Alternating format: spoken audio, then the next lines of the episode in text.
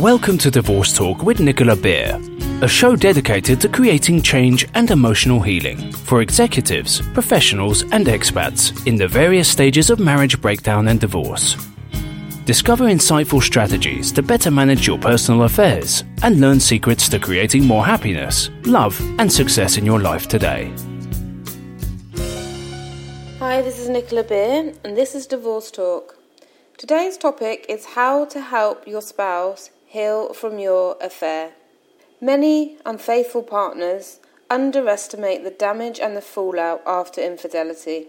They claim that they didn't think of the consequences, and often, when faced with losing their loved one, they panic.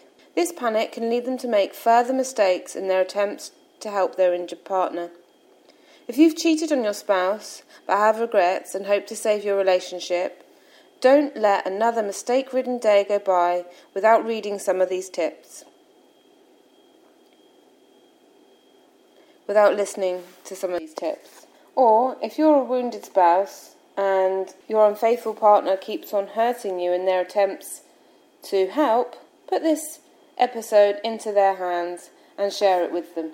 Having studied and worked with many couples going through affairs and healing after infidelity, I've created a program, How to Help Your Spouse Heal from Your Affair. The program has 10 parts, and this is the first part I'm going to talk to you about today, and that's the secret of making a helpful apology. My aim is to help you learn the secrets between couples who not only survive but thrive in the aftermath of an affair, and those whose relationships blow up. If you want to make your relationship even better than before, healing must take place. Some argue what constitutes an affair. Widely accepted is the definition that an affair is a sexual relationship, romantic friendship, or passionate attachment between two people without the other spouse knowing. Before I share the secret to a helpful apology, it's important to distinguish between the three types of infidelity I come across in my practice. Number one is those who cheat because they're not getting their emotional or physical needs met inside the marriage. Many unfaithful men and women haven't fallen out of love, they're largely dissatisfied with the current relationship. Quite often, they claim, claim to know that the person they have had an affair with is unsuitable for them and that a long time relationship would never work. They usually feel frustrated, and when paid attention outside of the marriage stray. They feel frustrated because they're not getting their needs met in the relationship. Then there are two sex addicts. Sex addiction is a difficult pattern to break, but help is available. I've actually got another episode with Dr. Weiss, who is the founder of the American Association of Sex Addiction Therapy. Be sure to listen to that one if this one applies to you or you're, you're, you're questioning whether you or your partner is a sex addict. It um, hopefully that will help you there. But there's different six different types of sex addicts according to him and the association. So you can learn more about it in that other episode. So just have a look at that. And then there's three. There's those that make a huge one-off mistake, often drunken or under the influence.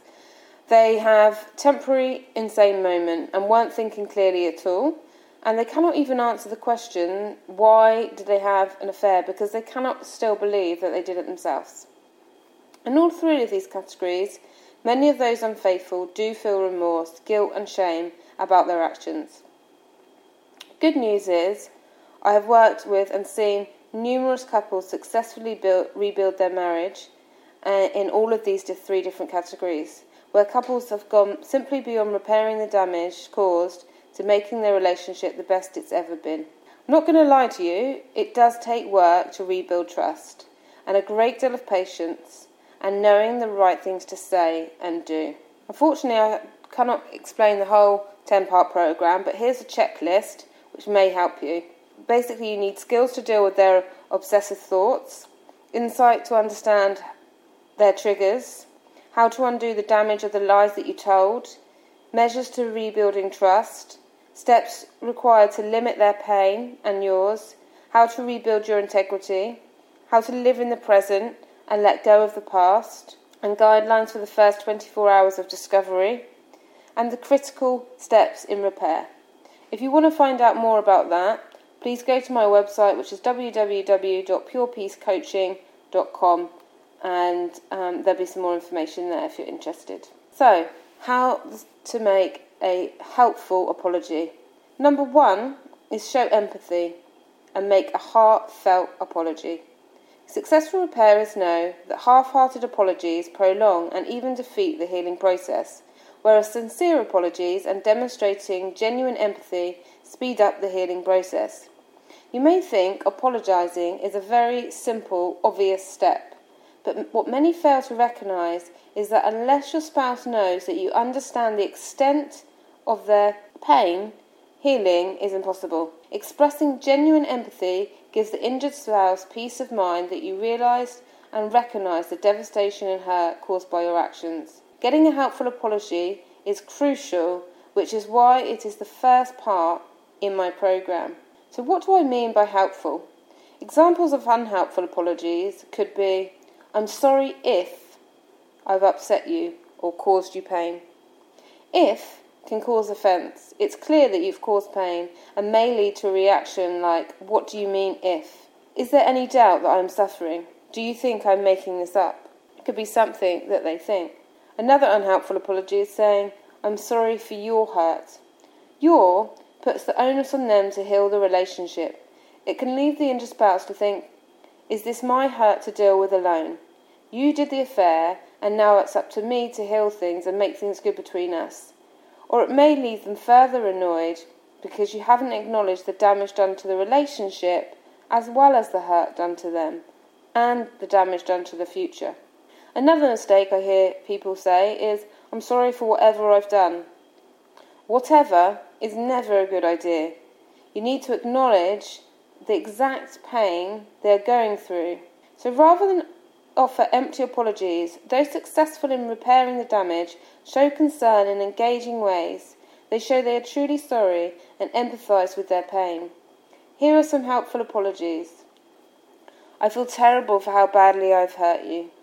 I deeply regret the pain I have caused you. I will do whatever it takes to make this up to you. That must have felt awful. I cannot imagine the pain you feel. I am so sorry. I love you and I promise never to betray you again. Point two in the secret of making a helpful apology is to express but don't wallow in guilt and self pity. When making an apology, you must ensure that you are more sorry for your spouse's pain than your own guilt. I see people mess up here. They allow their own shame defensiveness, regret, or self pity get in the way. Don't fall into the trap of becoming so wrapped up in your own recrimination that you fail to help your spouse with their pain. Your spouse needs to know that you are sorry for the heartache you have caused them. Not that you are sorry for how guilty you feel or for the shame you have brought to yourself or your family. It is good to show and fi- you, you feel remorse, but be careful not to dwell on it and make it about you. Because I've seen so many people when they go through infidelity and they, they feel bad, they feel terrible, and they just make it all about them, and that really doesn't help your spouse at all move on, and it doesn't help repair the relationship. So, just to be really clear, it's, it's important not to keep repeating and saying things like, I'm terrible, you shouldn't be with me, I'm such a bad person, I hate myself, I'm a failure. I'm guilty. I feel so guilty. I can't eat. I can't sleep. I have so much pain for hurting you. You're better off without me, and the shame I've caused. I'll never live this down. Clearly, all of those statements, you know, if they're overemphasized and you're making it about you, not them. If you do have a t- hard time forgiving yourself and are full of self regret and resentment, and this is causing you problems, consider getting some coaching for yourself in self forgiveness or doing some healing exercises to release some of that self hatred or, or self pain. Um, because your self punishment will not be helpful to your spouse, and you really need to be focusing on their needs, not your own needs. Number three is hug them when they cry. I realise it's difficult to listen to your spouse when they are suffering especially when you've caused the pain, but they need you to be there for them. Hold them when they cry and let them know that you fully appreciate how much they are hurting. Many have complained to me that they feel further rejected when their partner couldn't face or didn't want to hear about their pain and didn't hug them. So, this really, really is important. Number four is accept responsibilities for your actions. Successful repairers acknowledge that no one made them do anything. Successful repairers recognise that nothing can ever justify intimate, emotional, or physical betrayal. This means no shifting blame or excuses onto the faithful spouse. Often, unfaithful spouses give themselves permission to engage in an affair. They either have a self pity for their situation pre affair or state that their spouse's imperfect or unsatisfactory behaviour led them to it and makes it unacceptable. Part of taking responsibility is getting counselling, coaching, or joining a support group to address these issues underneath the self rationalizations. For some in my coaching, that's about helping them to be more honest and open in their relationship and sharing when they're not happy about things rather than getting frustrated and then having an affair. Then there are those that I help to break addictive habits. If excitement and thrill is missing in your relationship, then it's about generating other avenues where you can get excitement and thrill. If emotional connection and good conversation is missing, then you need to look at rebuilding that in your relationship. If you lack doing activities together, then looking at addressing that is important. The point is, the focus should be on apologising without blame and seeking any further help to enhance your relationship and address the issues you used to convince yourself that cheating was acceptable. Makes sense when you think about it, doesn't it? How can your spouse ever trust you again if you blame something or someone else? Successful repairers accept sole responsibility for strain and seek to help to change things where necessary there are some common stresses that people have, and this is something that I've seen over the time working with different people. And these are stresses that can lead to an affair. So it could be overly child centered marriage, recent birth of a child, death in the family, empty nest when the children leave, unresolved childhood trauma or grief, having a parent who justified their own infidelity or speaks negatively about the opposite sex, earlier exposure to pornography or sexually explicit media, addiction, threat to longevity of the current relationship, and abuse. Believe it or not, I have helped many couples say that the affair was the best thing that ever happened to their relationship. When a couple comes to me for support, my aim is to get them to that happier place as quickly as possible. In order to create more love, passion, fun, and respect into a marriage, healing and the repair work must be done before or in parallel.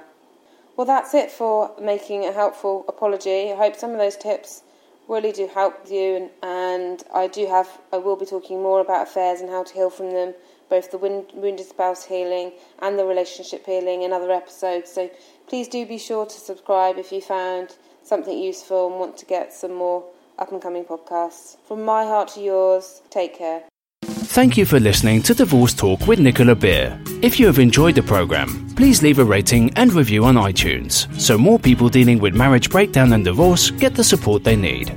If you want more great free resources, such as secrets to a happier relationship, moving on fast after divorce, or tips on parenting through divorce, be sure to visit www.purepeacecoaching.com today.